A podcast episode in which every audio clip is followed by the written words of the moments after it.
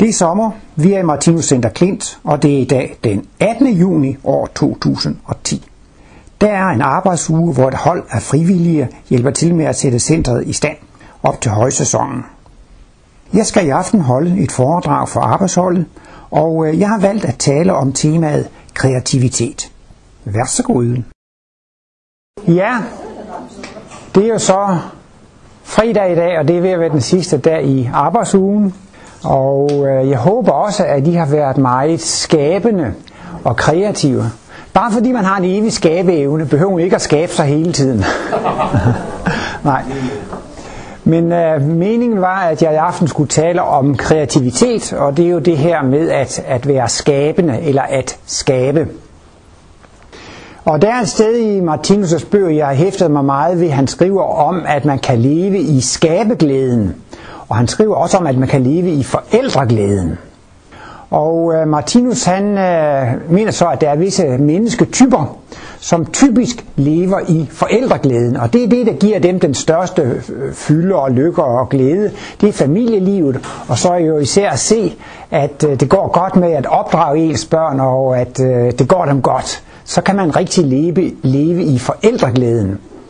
Men uh, Martinus taler også om en anden mennesketype, hvor der er mennesker, de, de er ikke gift, øh, og de har ikke børn og så videre, og, og de er egentlig ikke interesseret. Det kan godt være, at de er pædagoger og tager sig lidt af andres børn, men de er ikke særlig interesseret i at have egne børn. Det betyder ikke så meget for dem. Det betyder ikke så meget for dem at, at have deres familie, men deres venner og deres kollegaer, og det at være skabende, det er det, der betyder mest i, i deres liv.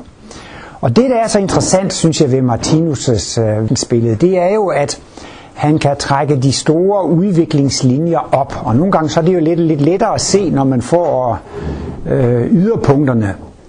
Sådan, jeg, jeg, jeg er jo gammel fysiklærer, og så skal man lave fysik forsøg og fysikøvelser, og så tager man 4-5-6 målinger, og så skal de studerende sætte det ind på sådan et øh, stykke millimeterpapir, eller sådan et koordinatsystem, og så ser man måske, at de her seks punkter, de ligger på en ret linje, og så trækker omtrent, og man trækker en ret linje, og så finder man formlen for den rette linje, ikke sandt? Så Selvom man kun har målt seks punkter, så er man næsten ligesom sikker på, at man kender det for alle punkter, fordi at man har set, at det hele ligger på en ret linje. Man har ligesom set, at der er sådan en, en, øh, et system i det. Og sådan er det jo faktisk også, at mange forskere får en virkelig en lys idé.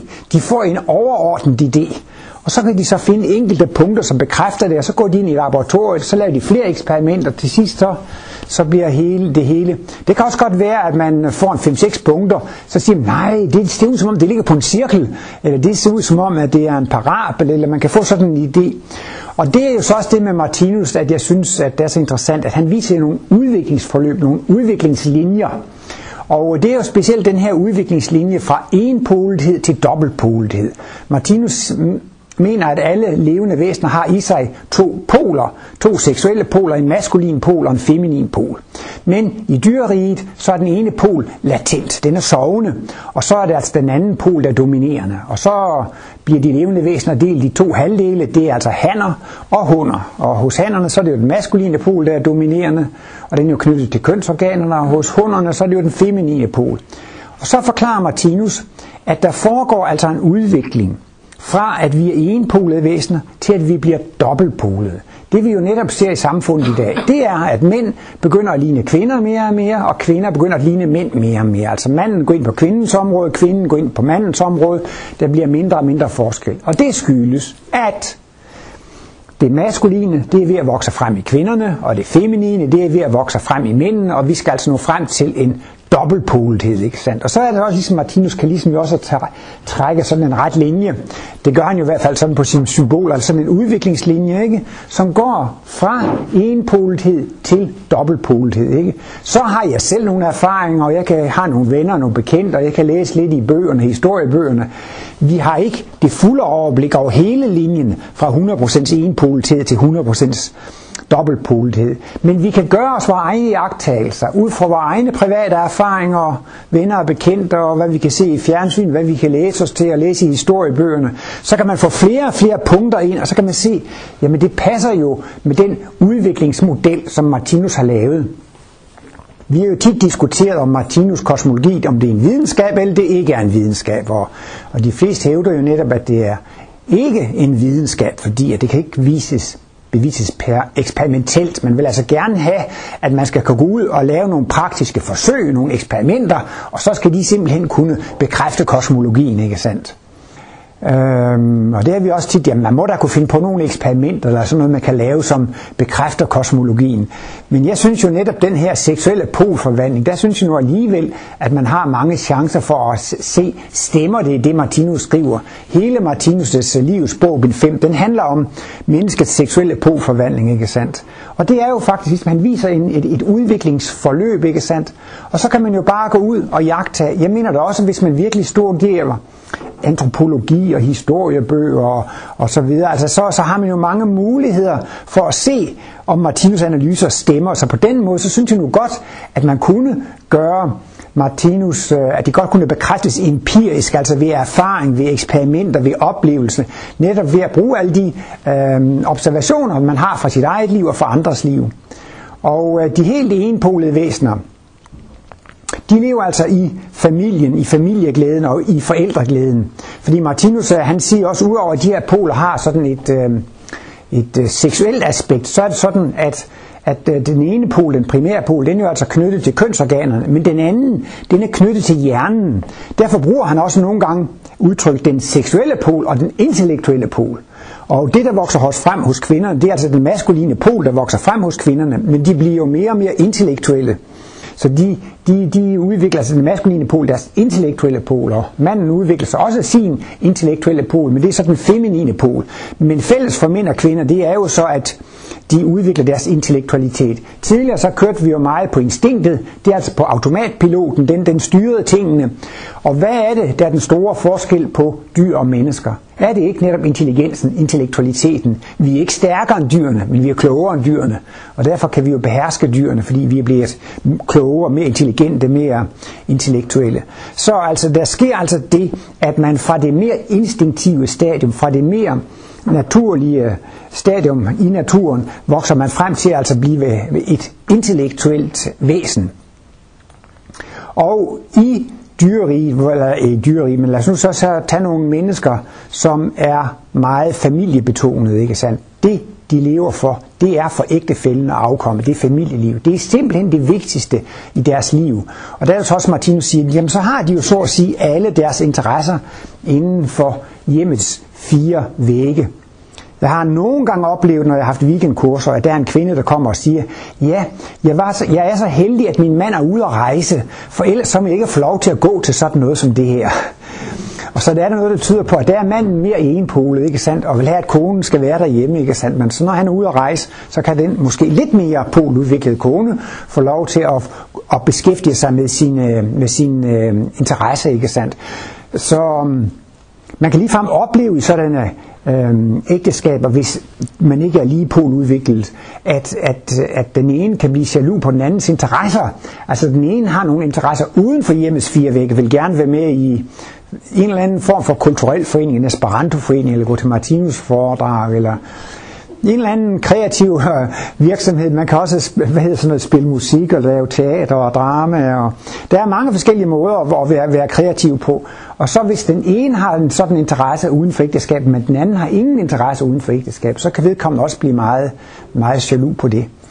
Men øh, det er ikke sådan, at man kan sige, at øh, vi er enten det ene eller det andet. Vi er jo faktisk halvanden polede væsener. Vi er ligesom kommet halvvejs igennem den her poludvikling. Og så er jo så, så altså, hvad skal man sige, Martinus han bruger også lige frem udtrykket formeringsvæsener altså forvirringsvæsener eller ska, formeringstyper, og så er der altså nogle skabevæsener eller skabetyper, ikke sandt? Men lever man for familien og så videre, så er man jo faktisk et, et formeringsvæsen, og familieliv, det er det, det, det vigtigste. Det er det jo ingen der i dag, og der det er jo heller ikke nogen i dag, som er fuldt kosmiske bevidste, som er totalt ligeglad med, med, med parforhold og familie og så videre, som kun lever for, for, for at skabe, ikke sandt? Så vi befinder os et eller andet sted midt imellem. Og jeg tror jo også for mange kvinder, er det også lidt øh, aldersbestemt, fordi der er jo mange kvinder, som får børn, og når man bliver gravid, så bliver man jo mere som kvinde mere enpolet. Martinus har lige frem skrevet om det i Livets bog, bind 3. Det drejer sig om et eksempel, hvor han har en meget udviklet kvinde, en, en dobbeltpolet kvinde, altså meget udviklet kvinde. Hun bliver så alligevel forført af en mere enpolet mand, og hun bliver gravid. Og så siger han så under graviditeten, så bliver hun faktisk mere enpolet. For det er jo klart, at så kommer alle de feminine hormoner, og fosteret skal dannes, og hun skal give mælk osv. Der sker en hel række biologiske ting, som faktisk gør, at hun temporært faktisk bliver mere enpolet, ikke sandt? Men altså så, når, når barnet er født, og, og hun er færdig med at arme osv., så, så kommer hun jo mere tilbage til sin normale tilstand. Men det er jo mange kvinder, de har, hvis de får to, tre, fire børn, så er de jo meget knyttet til familielivet netop i den periode.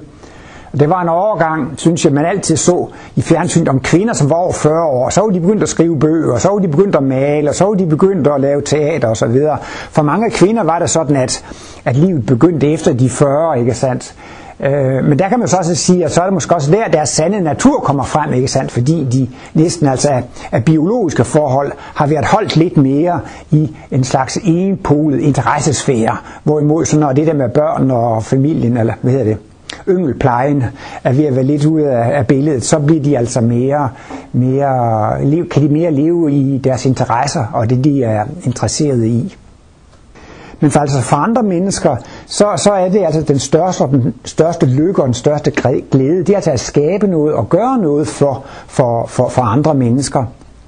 Og øhm, det, der ligger i at være kreativ, det handler om, ikke så meget måske at blive rig og berømt, men det handler altså om at måtte give andre mennesker en gave. For det der at være kreativ, det er jo det, at man kan glæde andre mennesker med sine evner. Der findes en bog, den har fået nummer 13, som hedder juleevangeliet. Og der kommer Martinus jo lidt ind på det med julegaverne, eller kommer ind på stormagasinerne. Og hvad er det så, vi kan se i stormagasinerne? Jamen det er jo egentlig produkter, som er produceret for at få profit, ikke sandt? Og, og mange mennesker har jo været lønslaver, om jeg så må sige. Altså de har været nødt til at gå på arbejde for at få til huslejen og maden, så de er nødt til at producere det. Og de har så gjort det for nogle mennesker, som var interesseret i at tjene profit på det. Men andre steder kan Martinus også rose det, at der er nogen, der vil lave julegaver. Det er da meget kærligt, at der er nogen, der producerer en masse julegaver, sådan, så man har en mulighed for at gøre et valg, når man skal give en gave, så man har en mulighed for at glæde en anden med at give en gave, så er det jo selvfølgelig meget godt nogen, der vil fremstille det. Men i den bog sammenligner han så altså stormagasinets varehylder med kunstmuseerne, ikke sandt? De, der har lavet alle de store malerier og alle de store øh, ting på, på kunstmuseerne, de har ikke gjort det for pengenes skyld, og de har heller ikke gjort det for berømmelsens skyld. I alle fald, når man læser sådan lidt i historiebøgerne, så må man sige, at de store komponister, de store malere, de store forfattere, de levede så fattigt, og de levede så uselt. Så de har i hvert fald ikke gjort det for pengenes skyld. Og mange af dem, de er også først blevet berømte efter deres bortgang, ikke sandt? Så man kan spørge, hvorfor gjorde de det? Jamen, det var ligesom et kald, de kunne ikke lade være. Altså, de var ligesom villige til at ofre øh, penge og velstand og familie og alt muligt andet han, det kan være en mand, han ville simpelthen bare skrive bøger, han ville være forfatter, der ville, han ville komponere, altså. At det var en, han, han var ikke interesseret i andet end at male. Og uanset hvad, så havde han simpelthen lyst til det, ikke sandt? Og det må man sige, det er jo meget kreative mennesker. Og tænk altså, hvilke gaver de har skabt menneskeheden. Nu hører jeg til den generation, der har lyttet meget til Beatles musik. Og så har jeg også nogle gange tænkt, Tænk, hvilken gave de har givet menneskeheden, ikke sandt? Det kan da godt være, at Paul McCartney er lidt ked af det, og en af dem blev slået ihjel, og de har haft deres problemer bagefter. Men Beatles, de kom ind på verdensscenen, de lavede deres musik, og de afleverede deres gave til menneskeheden. Så må de så leve videre i deres privatliv, og de skal også have deres øh, modgange og genvordighed osv. Men prøv en gang at tænke på, hvor mange mennesker de har gjort glade. Er det ikke mange af jer, der har været glade for at høre den musik? Jamen det er ikke bare tusinder millioner. Ja, det er, det er 100 millioner af mennesker, som har nyt, ikke sandt? Tænk og har få lov til at give sådan en gave. Og der er der også mange mennesker, som synes, nej, se hvor fint jeg har indrettet mig med fine malerier og plancher på væggen og så videre. Tænk også de store malere og kunstnere, der har skabt de her, de her kunstværker, ikke sandt? Altså de har gjort det, fordi de, de brændte for det, ikke sandt? Og de har skabt det skønneste og det per- mest perfekte. Og så kan millioner af mennesker få lov til i dag, takket være reproduktionsteknikken, at hænge alle de der fine ting op på væggen, og man kan, man kan, man kan glæde sig over det, ikke sandt? Så det er jo virkelig et, et gaveprincip faktisk fra, fra, um, fra de store genier, ikke sandt? De gjorde det, øh, fordi at, at, at de, de, de elskede at gøre det arbejde, og man kan virkelig sige, de levede i skabeglæden. De levede for skabeglæden, ikke sandt? Altså, der er jo ikke noget, der heller for, for den, der laver det, som er mere lykkeligt og dejligt. Man har arbejdet på det, og så har det, så er det lykkedes, så er det gået godt. Så lever man jo i skabeglæden. Men det er også vidunderligt for børn, og det går børnene godt, og man kan prale, ikke prale, men man kan være stolt og lidt glad for, hvordan det er gået dem godt. Jamen, så er det da klart, at man lever også i forældreglæden. Alt det, man putter tid i, så er det jo dejligt at se, at det giver et resultat, så det giver noget, man kan, øh, kan, kan glæde sig over, ikke sandt? Men altså set fra dyrerigets side, så har man jo mange aktiviteter, og det mest går jo så ud på at skaffe mad, og skaffe sig en, en, en god partner, og så må det næsten koste, hvad det vil. Altså så er det jo meget egoistisk, hvor man kæmper om ressourcerne, man kæmper om maden, man kæmper om at være den stærkeste, og det er jo så de, det der de drivende kræfter i ens aktiviteter, ikke sandt? Og jordmennesken, de er jo halvt dyr og halvt menneske os mennesker, vi kæmper jo også meget, ikke sandt? Hvis man gerne vil gøre et godt indtryk på det modsatte køn, det er meget nemmere, hvis man er mange millionær. Det er meget nemmere, hvis man er tv-stjerne eller filmstjerne. Det er meget nemmere, hvis man er direktør, end hvis man er skraldemand. Altså, derfor bliver det jo også en kamp for begge køn at komme til at se så smuk ud og så flot som muligt ud, og få så høj en stilling som muligt, og blive så berømt som muligt, og få så mange penge som muligt. Så når menneskene udfolder sig, så har det også meget egoistisk og meget dyrisk i sig. Men det er jo altså også mennesker, som gør ting, fordi de kan lide det, de glæder sig over det, og det de laver, det er noget, der kan være til glæde for andre. Når engang vi når helt frem i det rigtige menneskerige og skal ind på de åndelige tilværelsesplaner, kan man spørge sig, hvad skal vi lave derinde på de åndelige tilværelsesplaner?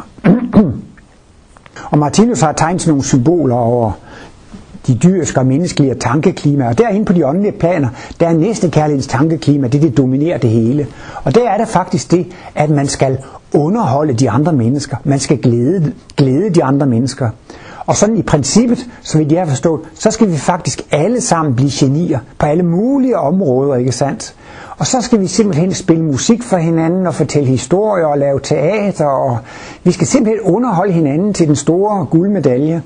Martinus han siger jo så, at der i den åndelige verden, der er der sådan en lidt åndelig materie. Bare man, bare man tænker en ting, så står den der. Hvis man vil fortælle en historie om Anders And og Mickey Mouse eller sådan noget andet, så behøver man bare at tænke på de der figurer, så står de der. Og hvis man vil have, at de snakker dansk, så gør de det. Og hvis man tænker på, at de skal snakke tysk, så gør de det, hvis man i øvrigt kan snakke tysk. Man kan få dem til alt det, man vil, ikke sandt? Og der kan man fortælle de mest fantastiske historier. Martinus siger også, at malere, de behøver ikke at have pensler og, og læret. De kan simpelthen tænke sig nogle smukke naturscenerier, så står de tridimensionelt ud i rummet. Der har han sådan et foredrag, hvor han siger, det kan også godt stå en anden kunstner ved siden af og arbejde. Og de to kunstværker, de går ind i hinanden. Men, siger Martinus, de har forskellige bølgelængder, så når man koncentrerer sig på den ene kunstners bølgelængde, så ser man det kunstværk. Når man koncentrerer sig på den anden kunstners bølgelængde, så ser man øh, det andet kunstværk, det kan jeg forstå, for jeg er helt vild med tv-programmer og, og satellitreceiver, og der kan man så få en masse programmer. Det er da også mærkeligt, alle de der hundredvis af programmer, de løber igennem den samme koverledning. Men altså helt hulter til bulter imellem hinanden, ikke? Men hvis man lige præcis sætter ind på 11.111 MHz, så får man BBC World, og sætter man så frekvensen lidt op, så får man CNN News. Altså det er meget interessant, når man, der kan man i hvert fald se, hver gang man lige sætter ind på en, på en, på en anden frekvens, så får, kommer der et nyt program ind. Og sådan kan det så også i den åndelige verden, så der kan man også godt faktisk blande ens øh, skønne tredimensionelle landskabsmalerier, for man skal bare indstille sig på den rigtige bølgelængde. Og der er det jo skønt at blive underholdt, og man skal også underholde andre. Man kan nogle gange opleve lidt i retning af det, hvis man sidder på terrassen en aften, og folk begynder at fortælle morsomme historier. Så er der en, der fortæller en historie, så griner de andre. Så er det en af dem, der griner før, så fortæller hun en historie, så griner de andre, ikke sandt? Og så kan man jo til stor glæde for alle, både få lov til at fortælle nogle historier og grine af dem, og man kan også få lov at høre historier og komme til at grine af dem. Og sådan bliver det jo også så vidunderligt der i det rigtige menneskerige, hvor vi kan få lov at underholde hinanden på den mest vidunderlige måde. Og det bliver jo sjovere og morsommere, jo mere man har at byde på, jo mere man har at give af.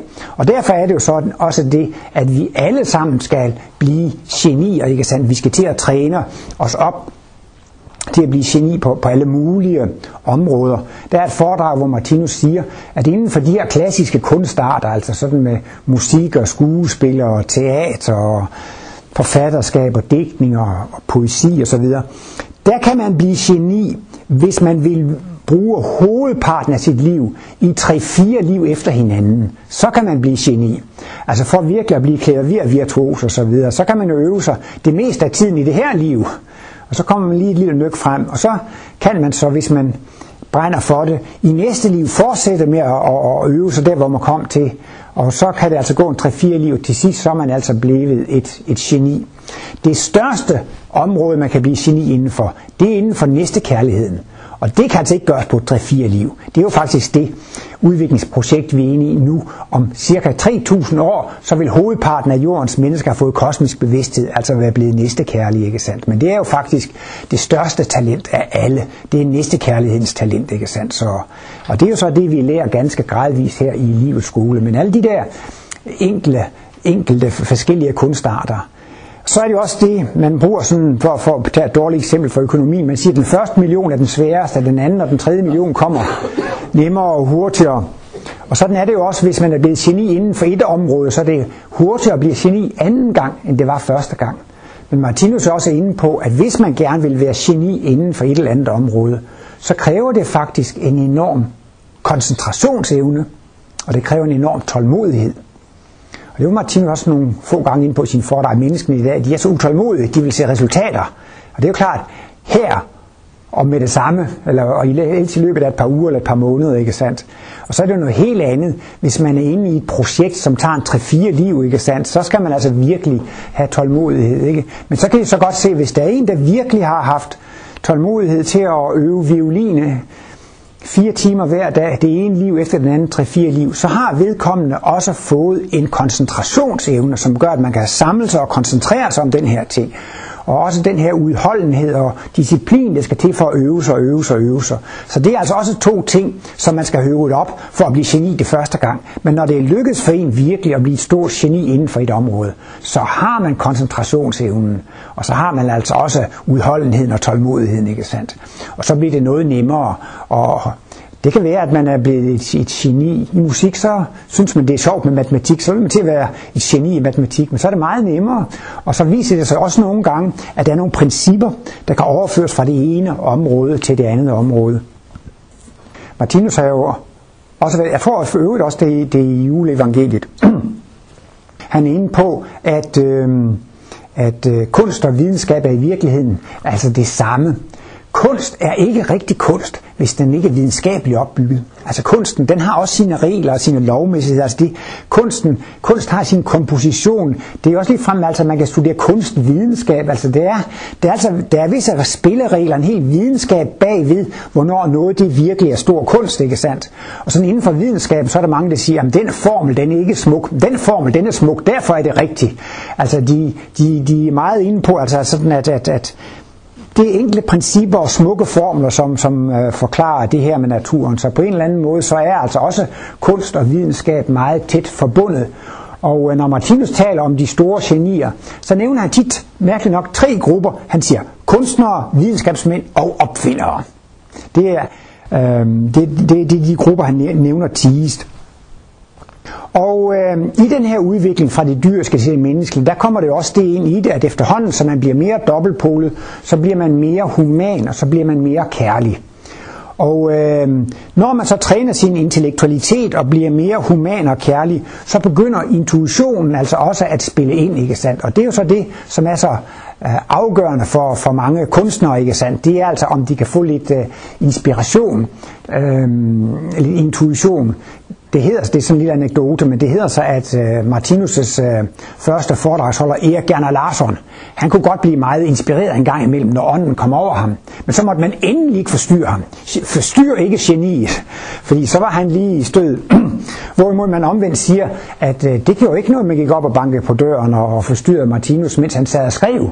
Fordi Martinus, han havde sin intuition under dagsbevidst kontrol han kunne sidde og arbejde med sin analyse, og så kommer der nogen og spørger om et eller andet med kosteskabet, eller hvad ved jeg. Og så snakker de om nogle helt praktiske ting og så videre. Og så når de så siger farvel og er færdige med at snakke om de her praktiske ting, jamen så sætter han sig bare hen til skrivebordet, og så kan han fortsætte der, hvor han havde Øh, havde sluppet det før, fordi at han havde intuitionen under dagsbevidst kontrol. Men for videnskabsmænd men og opfindere og kunstnere, så skal man nogle gange være i en særlig sindstilstand for at få denne inspiration. Og inspirationen, det er sådan forløbersymptomerne på øh, en renere form for intuition. Og øh, så skal man altså helst gerne være i glad og i godt humør. Så bliver man sådan mere skabende og, og, øh, og, og, og kreativ. Der er et foredrag, hvor Martinus meget humoristisk siger, man skal ikke tro, man får et kosmisk glimt i et raseriudbrud eller et vredesanfald, hvis man skal komme til at opleve et kosmisk glimt. Det, der udløser sådan noget, det er, det er altså meget ofte det, at man føler sig lykkelig og glad og tilfreds at man føler en taknemmelighed over for livet, man føler en glæde over for livet, og man slapper af, og, og måske altså føler man også en tryghed og en glæde ved, ved, ved, ved Gud, man kan føle Guds nærhed osv. Og i, i denne tilstand af lykke og glæde og taknemmelighed, så kan det altså udløse øh, et kosmisk glimt. Jeg har læst øh, i, øh, i bøgerne om den tyske fysiker, den tyske atomfysiker Heisenberg, han havde været op og diskutere med Bohr, og Bohr, han var en hård diskussionspartner, og han øh, kørte ham der Heisenberg over, så han trængte han til lidt ferie. Og det var så sådan, tror jeg nok, en skøn juni dag, ligesom her. Han tog ned til Helgoland dernede i Vadehavet, og så gik han rundt på øen Helgoland en vidunderlig smuk sommeraften. Og han følte sig så glad og så lykkelig og så godt tilpas ved at gå der. Og efter sigende, det var der, han fik sin idé til denne usikkerhedsrelation. Og det synes jeg også, jamen det passer jo meget fint, som Martinus siger det, netop i sådan en lykke- og en glædestilstand. Og måske kan det typisk også være skønne naturoplevelser. Det er også et slags samvær med Gud, når man er ude i naturen, ikke sandt? Det er også en slags sammen, hvor man kommer ind på en guddommelig bølgelængde, og det er det, det kan give en. En anden lille sjov ting ved, ved det her med intuitionen og kreativiteten, som egentlig lidt er et paradoks, det er, at mange store kunstnere, mange store mandlige kunstnere i gamle dage, de skulle have en såkaldt muse for at føle sig inspireret. Det skulle være en eller anden skønt kvindemenneske i nærheden af helst en ung, skøn kvinde lige i nærheden. Og så blev de så inspireret, og så blev de altså så skabende. Men paradokset består jo i, at øh, man kan være aktiv i sin... Øh, er det egentlig, at det godt vil give mig et glas vand? Ikke fordi sådan, det er ekspres, men... men øh, det er sådan, at hvis man er meget aktiv i den seksuelle pol, så går det lidt ud over den øh, intellektuelle pol. Man kan ligesom ikke være aktiv i begge poler på én gang.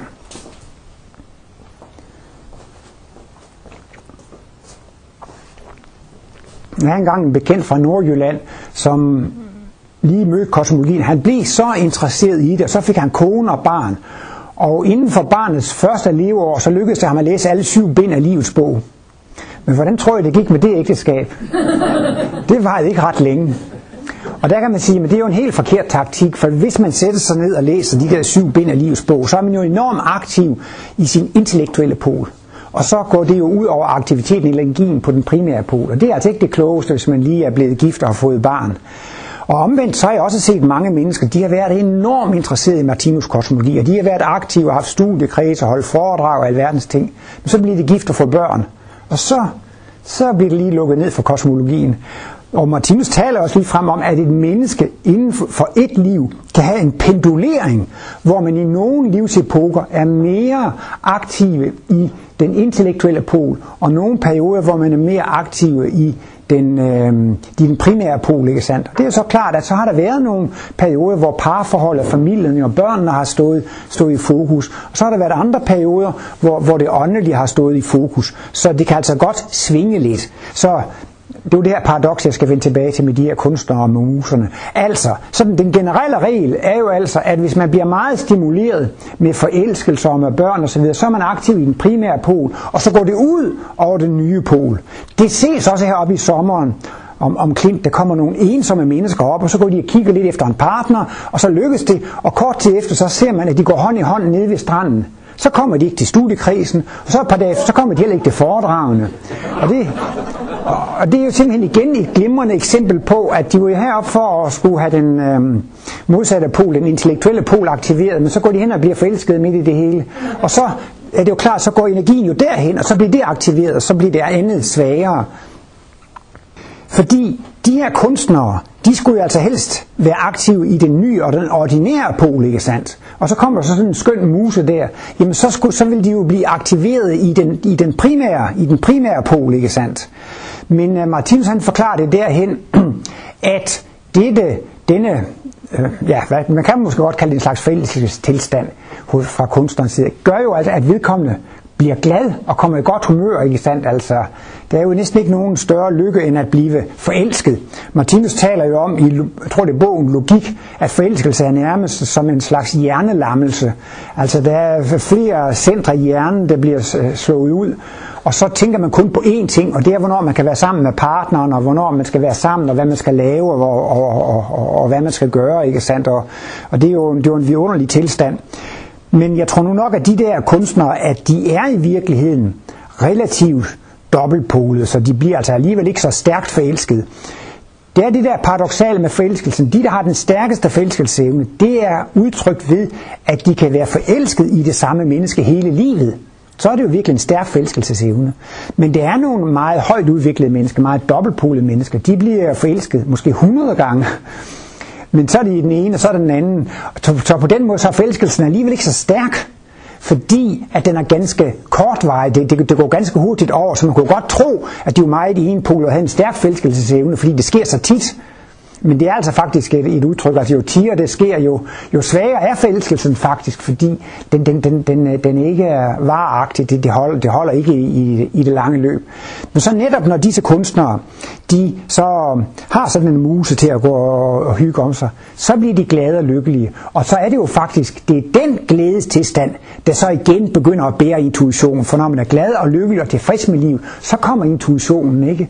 Og så er det jo mange kunstnere, som gerne vil være kreative. Og så er de jo så levet i en down-periode, og så sidder de og kigger på det hvide papir på skrivemaskinen, og maleren står bare og kigger på det hvide lærre, og kan ikke komme i gang, de er gået helt i stå, ikke sandt? Og så begynder de måske at ryge lidt og drikke lidt og, og så videre. Og det er jo alt sammen ting, som ligesom øh, svækker, svækker kreativiteten, øh, svækker inspirationen, ikke sandt? Martinus fortæller om, at vi har nogle hjernecentre, som er forberedte for kosmisk bevidsthed, ikke sandt? Men narkotika og alkohol, det er som gift for disse spæde, intuitive hjerneceller. Og det vil så også sige, at på en måde er det meget ulykkeligt, hvis en skabende kunstner begynder at forfalde til alkohol og narkotika. Det er selvfølgelig rigtigt nok, at de selv mener en gang imellem, at de får nogle strålende idéer, mens de er fulde og mens de er, er, er beruset. Ikke sandt? Så er der nogle gange, de synes, de får nogle drabelige idéer. Men, øh, men, men, men på sigt så ødelægger de altså de her spæde, intuitive hjerneceller, så, så på den måde så, så, så, så bliver det altså dårligere, det de, det de kommer til at skabe, og så bliver de mere kede af det, og så bliver det endnu længere øh, til, øh, til øh, inspiration. Så derfor er det også som kunstner vigtigt faktisk, at man spiser sundt, at man lever sundt, man motionerer sig, man rører sig, man er ude i naturen og så videre. Altså at man faktisk på alle måder fungerer godt og har det godt, ikke sandt? Fordi så kan man jo komme i en ligevægtig tilstand, hvor man føler lykke og glæde og tilfredshed med, med tilværelsen, og så kommer altså øh, intuitionen lidt lettere.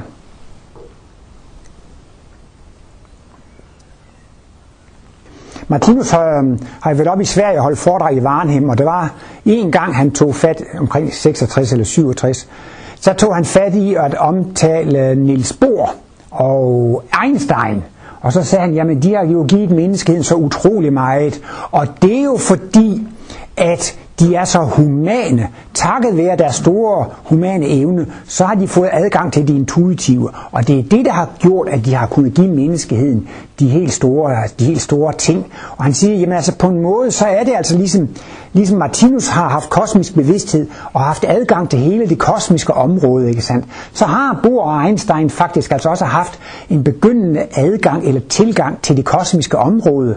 Og sådan er det så altså også med kreative kunstnere også, altså også opfinder, og så ligesom videnskabsmænd, altså at når de er i deres gode øjeblikke der, så får de altså adgang til det kosmiske, til det, til det kosmiske område, ikke sandt?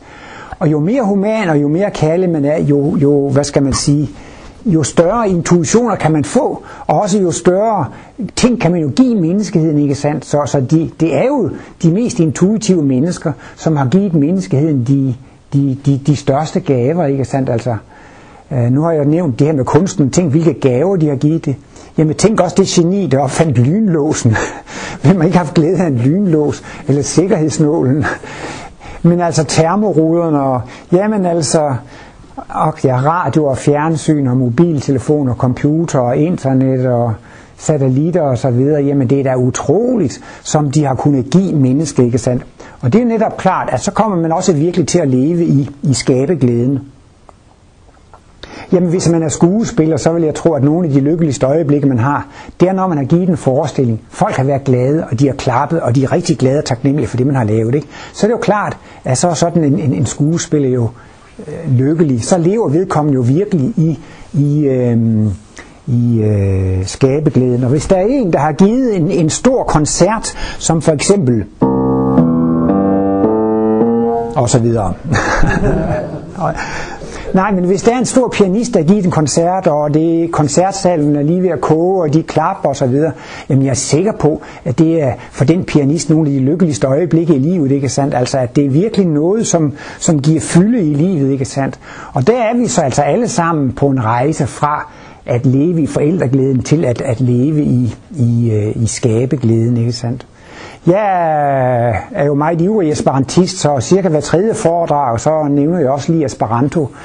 Martinus mener afgjort, at Esperanto det vil blive verdens øh, sprog for verdensstaten, at det er et, et, et, et fuldkommen logisk sprog, et perfekt sprog. Fuldkommende mennesker, de vil ikke halde deres sted med et ufuldkomment sprog. Fuldkommende mennesker vil have et, et fuldkommen sprog, og det bliver ikke noget nationalsprog, fordi alle nationale sprog, de er uregelmæssige og ulogiske, og det vil være en partisk løsning at vælge et nationalsprog til verdenssprog. Tænk nu, hvis man valgte kinesisk til verdenssprog, hvordan øh, de forskellige ville brokke sig. Eller, så, øhm, men det jeg ville sige, det var, Hvorfor give et andet eksempel på det? At man kan jo også begynde at interessere sig for Esperanto og bidrage til Esperanto-bevægelsen og være med til at udbrede Esperantoen og arbejde med Esperantoen.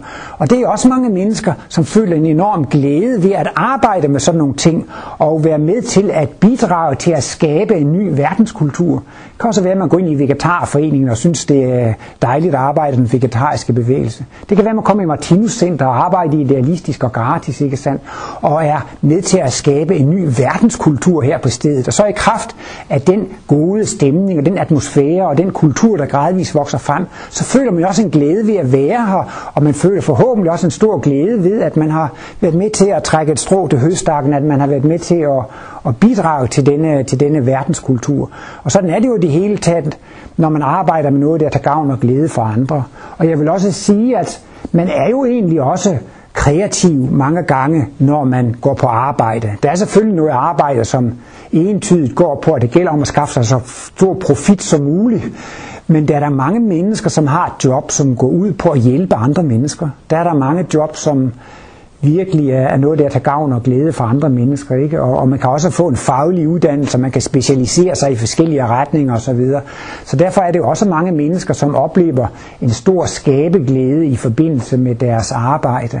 Og den her udvikling fra at leve i for, for forældreglæden til at leve i skabeglæden, synes jeg også, man især ser med de unge mennesker i dag.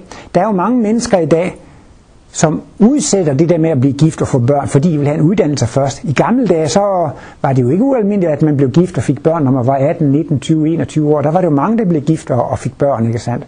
Og det er jo helt anderledes i dag. De bliver ved og bliver ved og bliver ved med at udskyde det, de unge mennesker. Det bekræfter jo også bare den her poludvikling, ikke?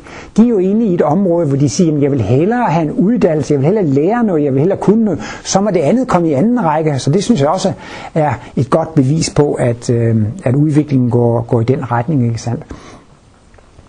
Og i dag, så bliver man jo undervist i skolerne alt efter den alder, man har. Men i fremtiden, så skal man undervises efter de interesser, man har, og de evner, man har.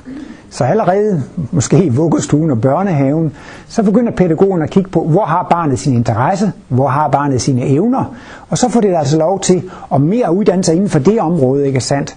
Og det vil jo også gøre, at alle børn vil synes, det er sjovt at gå i skole. Fordi de alle sammen kommer til at lave det, der er jo også noget i dag, at der, der er nogle, de er mere bolige, og nogle de er mere fysiske, og man er ved at lave nogle undervisningssystemer, som tager højde for, at børn er af forskellige typer, af forskellige slags, og hvis de så får lov at udfolde sig inden for den type, de er, så går det meget bedre i, i skolen. Og det skal jo også føre frem til, at mennesker, de skal ikke være lønslaver i fremtiden. De kommer til at beskæftige sig med det, de interesserer sig for, ikke sandt? Så det er jo altså noget, der begynder allerede helt nede i børnehaven og vuggestuen, og det fortsætter bare hele vejen op igennem systemet, at man kommer til at arbejde med sin interesse. Og Martinus, han øh, ville jo gerne sådan slå det lidt hen, når nu folk de takkede og takkede ham til hans fødselsdag, så siger Martinus, ja, men det er da ikke noget at takke for, fordi jeg har jo arbejdet hele mit liv i min hobby. Jeg har arbejdet med min hobby. Og det er jo det, at Martinus, han, det han interesserer sig allermest for, det var jo kosmologien og åndsvidenskaben, og derfor synes han, han har haft et lykkeligt liv, fordi han har fået lov til at beskæftige sig med det i, i, i hele sit liv. Og på den måde, så vil det jo også gå med mennesker i fremtiden, ikke sandt, at de jo faktisk vil blive kreative i kraft af deres arbejde og deres job. Men øh, længere, når vi kommer længere ud i fremtiden og nærmer os verdensstaten, så skal vi ikke arbejde så meget. Martinus har jo forklaret, hvordan når vi får en verdensstat og en verdensregering, så vil der kun være én arbejdsgiver, og så vil man også kunne lave ting meget mere rationelt, og der vil komme helt fantastiske apparater og maskiner og robotter, som vil lave arbejde for os. Men prøv en gang at tænke, hvis vi i dag havde én verdensstat, så behøvede vi ikke at have Viasat og Kanal Digital og Boxer og så videre. Vi behøvede ikke at have alle mulige internetudbydere og alle mulige telefonselskaber og så, alle mulige forsikringsselskaber og banker og alt sådan noget. Der var simpelthen bare én verdensstat. Alle kunne få gratis opkobling. Alle kunne få alle fjernsynsprogrammer, ikke sandt? Og så det sidste, og, og, og det var jo heller ikke noget med, at man skal i den bank eller i den bank. Der er kun én bank, og det er jo altså verdensstatens bank. Man skal passe på med at sige verdensbanken, for den er ikke så populær. Det var den i hvert fald ikke, det var den i hvert fald ikke da, jeg var, da, da, da der var hippier til. Der var der store demonstrationer mod verdensbanken. Men prøv en gang at tænke, at alle, alle pengeinstitutter kan reduceres til et globalt pengeinstitut. Og øh, Martinus siger, at pengene skal helt afskaffes. Man skal bare have et, øh, et livspas. Det må jo minde lidt om sådan et dankort. Og det eneste, man kan betale med, det er personligt præsterede arbejdstimer. Og så, når vi nu skal have fri internet og fri fjernsyn, og vi skal have det hele, jamen altså, så skal det jo præsteres et vis arbejde, for at vi alle sammen kan have tilgang til det. Og så regner man lige ud, ja, det bliver lige 12 timer om ugen, og så arbejder vi to gange 6 timer. Og så kommer der flere robotter og flere opfindelser. Der er et sted, Martinus siger, ja, til sidst skal vi måske bare arbejde to gange to timer om ugen. Så det er det pligtarbejde. Jamen hvad nu, hvis en han vil have en bil mere? Jamen så sætter man sig ned og regner ud, hvor, meget, hvor mange arbejdstimer koster det at producere en bil. Jamen så skal du bare selv arbejde så meget desto mere, altså, og så får du en ekstra bil. På den måde kommer man ikke til at lægge nogen til last, og altså at øh, enhver betaler, betaler for sig. Men det jeg vil ind på, det er, så kan I godt se, så bliver der en utrolig masse fritid. Hvad skal man dog få al den fritid til at gå med? Og der siger Martinus, at det skal jo ikke være ledegang. Man kan godt holde fri om søndagen, det står der jo i Bibelen, ikke? Men ledegang ikke er godt, så kalder, han, så kalder han det studiedage. Så bliver der virkelig folkeuniversitet og aftenskole. Ligesom. Der kan man få al den undervisning, man vil, inden for alle kunstarter og videnskabsarter og, og kultur og, og altså historie og alle studier og så videre. Altså så kan man få lov, der kan I få lov til at studere alt det kosmologi I vil, eller få al den musikundervisning I vil, eller studere alt det filosofi I vil. Altså det bliver jo en fantastisk. Og folk de får lov til at øve og træne i alle mulige kunstarter. Og før, da jeg nævnte, det lyder det måske også fantastisk, at vi skal blive genier på alle mulige områder. Men tænk jer, at vi får et liv, hvor vi måske bare skal arbejde to gange to timer om ugen. Og det er et fantastisk udbud, ikke sandt? Al undervisning der, hvis det er under verdensdagen, så er det også gratis. Man kan gå og få al den undervisning, man vil have. Og i den første omgang, så vil det selvfølgelig blive sådan, at de største kunstnere, de vil blive udvalgt af verdensstaten til at lave kunst. Og så får de deres arbejdskvitteringer på deres livspas for at lave kunst. Det kan også være, at der er en, en, en, øh, nogle forældre, som vælger, at de vil passe deres egne børn. Jamen, så får de arbejdskvitteringer for det arbejde. Så kan det være, at der er nogen, de vil hellere have dem i børnehaven, fordi de vil lave noget andet. Og så får de så arbejdskvitteringer for det, for det andet, de, de laver der, ikke sandt? Så der ligger jo altså en umådelig lys fortid foran os, hvor vi kan få lov til at arbejde med alle de der ting, vi, vi, øh, vi har lyst til. Og jeg møder der også tit mange her, som siger, åh, bare jeg der kunne have været på det kosmologikursus her, og bare jeg havde tid til at læse det osv. Men det kan jeg altså forsikre jer for, det vil I få alt mulig tid til i, i, i fremtiden. Og i dag er det jo faktisk heller ikke nok arbejde til alle, så man kunne jo egentlig godt begynde at nedsætte arbejdstiden. Men den her problemstilling med arbejdsløsheden, siger Martinus, det kan ikke løses med de nuværende arbejds, nej, med de nuværende kapitalforhold. Vi har jo en vældig offentlig sektor, og vi har jo altså en fælles interesse i form af, af statsmagten, men så findes der også kapitalmagten og privatinteressen, og de kæmper faktisk meget med hinanden. Og privatkapitalen, den kan få lov at lave store fabrikker og forretninger, og det går strygende, men så når de går bankerot, så bliver de, andre, så bliver de jo arbejdsløse, og så skal samfundet samle op bagefter, ikke sandt? Så problemet med arbejdsløshed, det kan grundlæggende først løses, når der ikke findes privat kapital mere, når der ikke findes private arbejdsgiver mere. Når der kun findes én arbejdsgiver, verdensstand, så kan man løse arbejdsløshedsproblemet. Og hvis der så kommer en ny opfindelse, så jubler alle mennesker og siger, nu kan vi alle sammen arbejde 5 minutter mindre om ugen. Vi kan arbejde 12 minutter mindre om ugen, fordi at der er kommet en ny opfindelse. Og så er det ikke bare nogle få rige mennesker, der kommer til at tjene meget på, på den opfindelse. Så er det simpelthen noget, som går til glæde for alle. Der bliver heller ikke noget med at have copyright og med at have patent og så videre. De største kunstnere, de får arbejdskvitteringer for at lave deres musik. De største opfindere, de får arbejdskvitteringer for at... Øh, for at lave deres arbejde, så på den måde er det ikke nogen, der skal have patent, og nogen, der skal have ekstra betaling i, i forhold til, øh, til, øh, til andre. Ja, men altså, så vil jeg bare så sådan bare lige runde af med, altså nu snakker jeg så meget om at skabe, men det er jo også interessant, at Martinus i, på sin gamle dag tit kom ind på det største ord i Bibelen, og det er der, hvor man lader Gud sige, lader at skabe et menneske i vort billede efter vor lignelse. Det vil altså sige, at Gud har et projekt med at skabe mennesket i sit billede. Ikke? Hvorfor er det det største ord i Bibelen? Jo, vi lever i en fysisk verden, og man kan faktisk sige, meningen med den fysiske verden, det er at skabe fuldkommende mennesker. Og starten, det er læret, det er mineralriget, og så kommer planteriget, og dyr har mere bevidsthed end planter, og mennesker har mere bevidsthed end dyr, og så skal der komme rigtige mennesker, der har endnu mere bevidsthed end vi har. Den fysiske verden er en kosmisk livmoderzone. Vi er fostre. Vi er kosmiske fostre, og vi bliver først født, når vi får kosmisk bevidsthed. Så det synes jeg også er en meget smuk formulering, Martinus har. Hele den fysiske verden er en kosmisk livmoder. Hele den fysiske verden, det er en livets skole, hvor man skal uddanne sig frem til at få kosmisk bevidsthed. Ikke? Så i virkeligheden, så er alt det, der sker i den fysiske verden, en eneste gigantisk stor skabelsesproces, og det handler altså om at skabe mennesket i Guds billede, ikke sandt?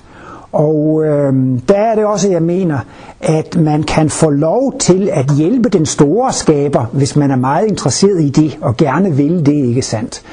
Og det mener jeg, det er jo også noget af hemmeligheden jo med at være, med at være skabende og være kreativ. På den ene side vil man jo gerne have fornøjelsen og glæden ved at være skabende og kreativ. Og så kan det jo måske lyde lidt, lidt egoistisk. Og jeg tror også, at nogle mennesker bliver blokeret i deres kreativitet, fordi de er for fokuseret på de fordele, de selv vil have af det. Jeg synes, det er relativt uskyldigt, man gerne vil have glæden ved at skabe, men når man så også vil have penge og berømmelse, og det er det, der begynder, jeg skal lave et stort musikhit, og så skal jeg komme nummer et på hitlisten, og så skal jeg tjene 2 millioner dollars osv. Hvis der kommer for mig der sådan noget ind, så går man jo lidt imod livsloven, ikke sandt? Men hvis man er indstillet på at skabe til glæde for andre, hvis man virkelig ønsker, når man skaber, at det jeg laver, det må være noget, der kommer til at glæde andre, jamen så får det jo en helt anderledes medvind, ikke sandt? Men den største medvind, man kan få, det mener jeg også, det er, når den person er skabende, er indstillet på, jeg vil gerne hjælpe den store skaber. Altså, man vil gerne hjælpe forsynet, og jeg mener, alle vi, der er her i Klint, og er med til at skabe en ny verdenskultur, og med til at skabe en ny kultur her i, i centret, og jeg synes jo især, alle de frivillige medarbejdere, som møder op uge efter uge og år efter år. Ikke? Så de er jo i den grad med til at skabe en ny verdenskultur heroppe. Ikke? Og hvis man virkelig har et ønske om at hjælpe den store skaber med at skabe det her, så får man altså virkelig, virkelig medvind, ikke sandt? Så når man skal være skabende, så må man gerne tænke, jeg vil gerne have lov til at være skabende til glæde og, og, og lykke for mig selv, fordi det er dejligt at være skabende. Men jeg vil også gerne have lov til at skabe noget, som kan glæde andre mennesker. Og så vil jeg også gerne have lov til at hjælpe den store skaber netop med at føre den nye verdensimpuls ud i verden og være med til at skabe en ny kultur her på kloden. Tak.